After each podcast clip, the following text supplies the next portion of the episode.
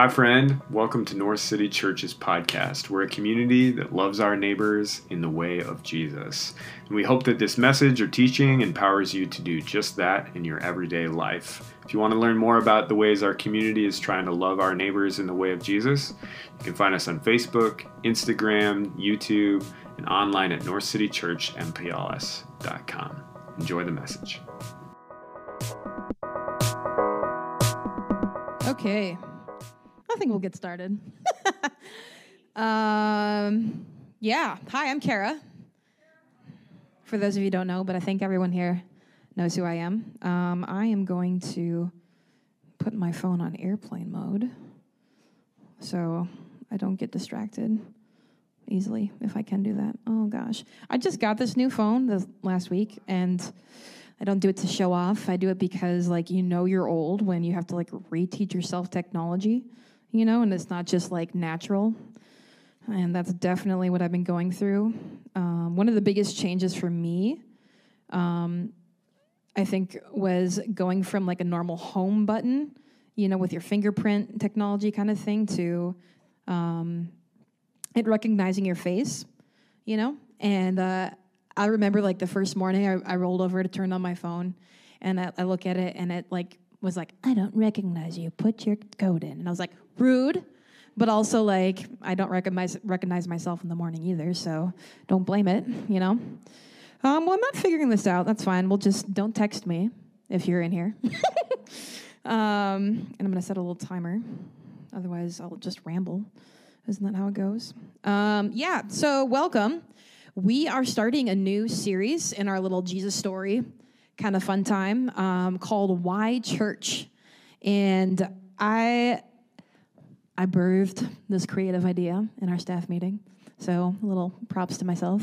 Um, but I just, you know, as we were thinking about messages and things that are important for our community to hear and to think about and talk about, um, I thought it was important for us to like pause and remember why are we doing what we do, you know, especially going through a pandemic and having to be like online and then like you know our church has been through a lot of shifts and a lot of transition. And we've landed on this dinner church concept. And you know why? Why do we do what we do? What makes this more special than just having neighbors over in a night or having dinner with yourself? you know, uh, like you can you can get any sermon anywhere online these days. You can also like YouTube a set of worship songs and be like cool in your room.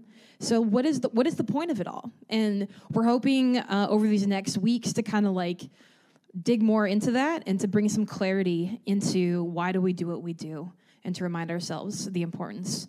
Um, yeah. And so for today's story, though, um, the thing that kind of made me laugh is I I like picked this, but I also kind of didn't pick it. Um, that doesn't really make sense, but I picked it and I read it and I got to the end of it and I was like, gosh, Jesus was really mad. And like that wasn't that wasn't my intent when I picked the story. I didn't think, oh, let's go pick the angry ones. Um, but I literally like I can't think of any other story in the Bible, like the, the classic table flipping experience is the the Jesus anger story, right? Like that's what I always hear. Like, oh, there's Jesus angry, it's flipping the tables. Um, but this passage just kind of it, it struck me um, and so we're going to be reading from Luke 11, 37 through 53. Again, that's Luke 11, 37 through 53. And the context of this story, where we're entering in, um, there we are. Um, so Jesus, he was out in the public with the people, and he had just healed someone from like an evil spirit. The person was mute um, and they had like an evil spirit keeping them from speaking. So he healed them. And then, of course, people are like, oh my goodness, this guy healed someone. And so then he starts teaching, and then more people gather, and he keeps on teaching, and more people gather. And at the end of it, a Pharisee um, says, hey, Jesus, come to dinner to my house. And enter scene of Jesus' dinner. So I'm going to read it for you. Again, that's Luke 11, 37 through 53. Bear with me. After Jesus finished saying these things, a Pharisee asked him to come for a meal at his home, just like I said. Uh, when everyone had been seated at the table, the religious leader noticed that Jesus had not performed the cleansing ritual before he began eating. He was shocked. Okay, pause for a second because uh, I feel like shout out to all the moms who try to like get their kids to wash their hands, right?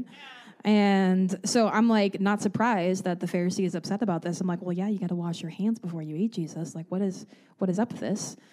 Um, anyway, resume. Um, the Lord said, "You Pharisees." So Jesus said, "You Pharisees are like those who will wipe clean only the outside of the cup or bowl, leaving the inside filthy. You are foolish to ignore the greed and wickedness within you. Shouldn't the one who cleans the outside also clean the inside?" If you free your heart of greed, show compassion and true generosity to the poor, you will have more than clean hands. You will be clean within.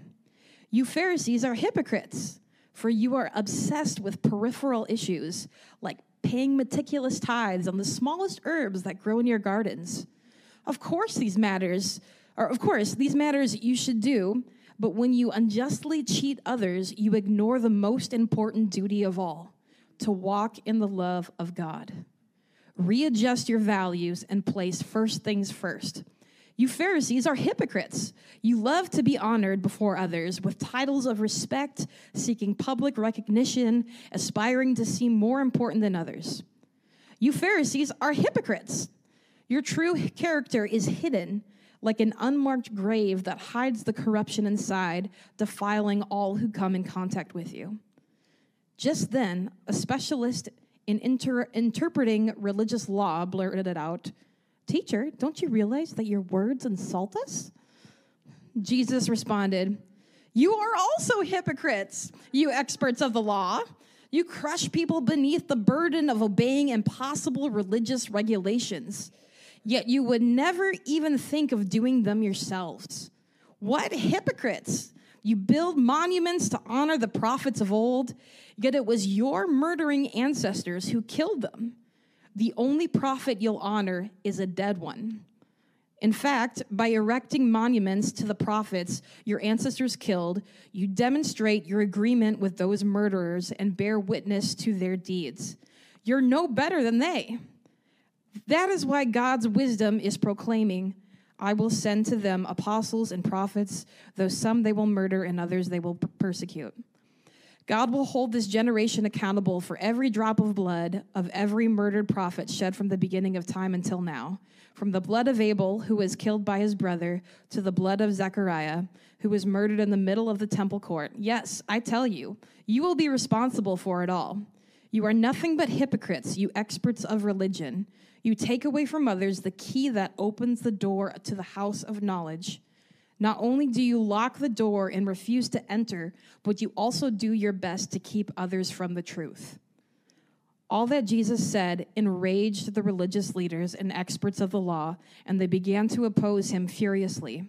They harassed Jesus all the way out the door, spewing out their hostility, arguing over everything he said, wanting nothing more than to find a reason to entrap him with his own words. The end. So, holy smokes, you know? all it took was uh, some Pharisee being like, You didn't wash your hands. And then all of a sudden, Jesus is like, Bam, you hypocrites, hypocrites, hypocrites. And then, like, this whole prophets with the blood and everything, like, wow, it's some pretty, like, intense, heavy stuff. And I just was not prepared for that when I picked this text. I, uh, yeah. Um, so let's see here, my little notes. Um, yeah, so, but the other thing that I thought when I, when I first read this text was, you know, I can't believe we've been struggling for the same thing for centuries. You know, like I think about conversations I have with people my own age um, about why they don't go to church and um, a lot of times they're like, well, it's because, you know, they like say one thing, but then do another, you know? And that's exactly what Jesus is saying to these experts of the law, to these Pharisees, you know? And so I'm kind of like, wow, you know, like I feel like we can relate to this, but also I'm like, wow, it's been a really long time and we're still cycling through this problem. Like, what's going on? crazy how things don't really change. Um, I also, yeah, I find it interesting that Jesus really lays it on to them. Like, but also it makes me ask the question, like, why? Why did Jesus get so angry? And I think one piece that speaks truth that would probably be their position. These are the, supposed to be the people who get it, you know? They're supposed to be the ones pointing people to the truth. Um, but ba- Jesus is basically saying, You're missing the whole point. Um, yeah. So Jesus is mad in this moment, and I think it, it shows that he obviously really cares. He cares about authenticity. And I love the analogy of the cup or the dish, how it's clean on the outside but dirty on the inside. I love that imagery and that analogy. Um, it also kind of makes me wonder if he had a dirty cup right in front of him. You know, like he gets he gets called out for the hand washing, and then he like looks down, like, "Well, you're dirty like a cup," you know, on the inside. And uh, but the more I thought about the analogy, the more I thought about like I don't know. You're gonna have to roll with me here in my creative little thought process here, but dirty cup moments. Okay, um, like I had a picture of we have like these wine glasses up on a shelf in our kitchen area that don't get touched often because we don't usually go up there. We have like our cups in the, the cupboard, you know? And so I like kind of dust them sometimes, but I'm thinking secretly in the back of my head, like, I hope we clean them better when the guests come because they'll probably pick it down and find a little dust bunny inside of it, you know, like, ah, you know, like not great, uh, surprise. So it just made me think, like, in the context of the dirty cup situation, boop, um, are you waiting for special moments to be your true self? Are you being only present when it's the right time? Another dirty cup moment would be um, we, who here is dishwashers? Anyone? Yep, yep. Um, we like to think they work every time, but they don't, you know. And there's always that one dish who got rejected and uh, it just yeah it makes me think of that like it makes me think of the analogy of like what um, what it what fails you like are you on autopilot in certain areas of your life and authenticity are you relying on someone else or a system to sustain you do you need to take some personal responsibility in your life around authenticity and then the last dirty cup moment that i thought of um, is uh, going to a restaurant and you're sitting down, you have like, oh, you're in a nice fancy place and someone's gonna make you food and it's great. And then you pick up your cup and you're like, there's a lipstick mark on here. I'm not wearing any lipstick. Ew, oh my gosh. Ah, the horror, the horror. And the analogy for that is like, um, have you had an experience somewhere that has tainted your perspective and ability to be present, to be fully who you are.